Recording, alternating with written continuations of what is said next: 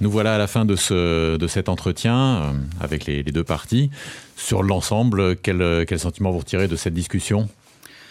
Bah, je crois que sans vouloir euh, flatter nos hôtes, euh, Autoradio confirme ce qu'on savait déjà, c'est sa dimension d'utilité publique.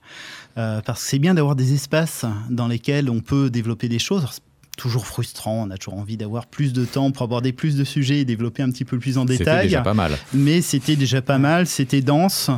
Et euh, je crois que c'est un, exercice démocratique extrêmement euh, sain. Donc je tiens à vous remercier au nom de toute la liste, euh, le peuple d'Arcueil, de nous avoir invités et d'avoir invité les autres listes également pour cet exercice, qui est un très très bon exercice. Hum.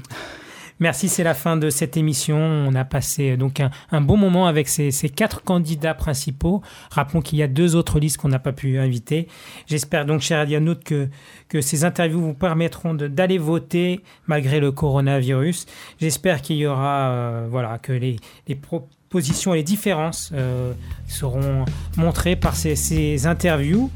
Et merci euh, Thomas Géry euh, d'avoir accepté cette euh, rencontre démocratique. Je sais que c'était pas facile et je remercie aussi Karim Baous.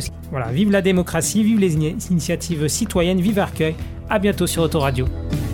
Autoradio vous a présenté émission politique locale présentée par Alexis.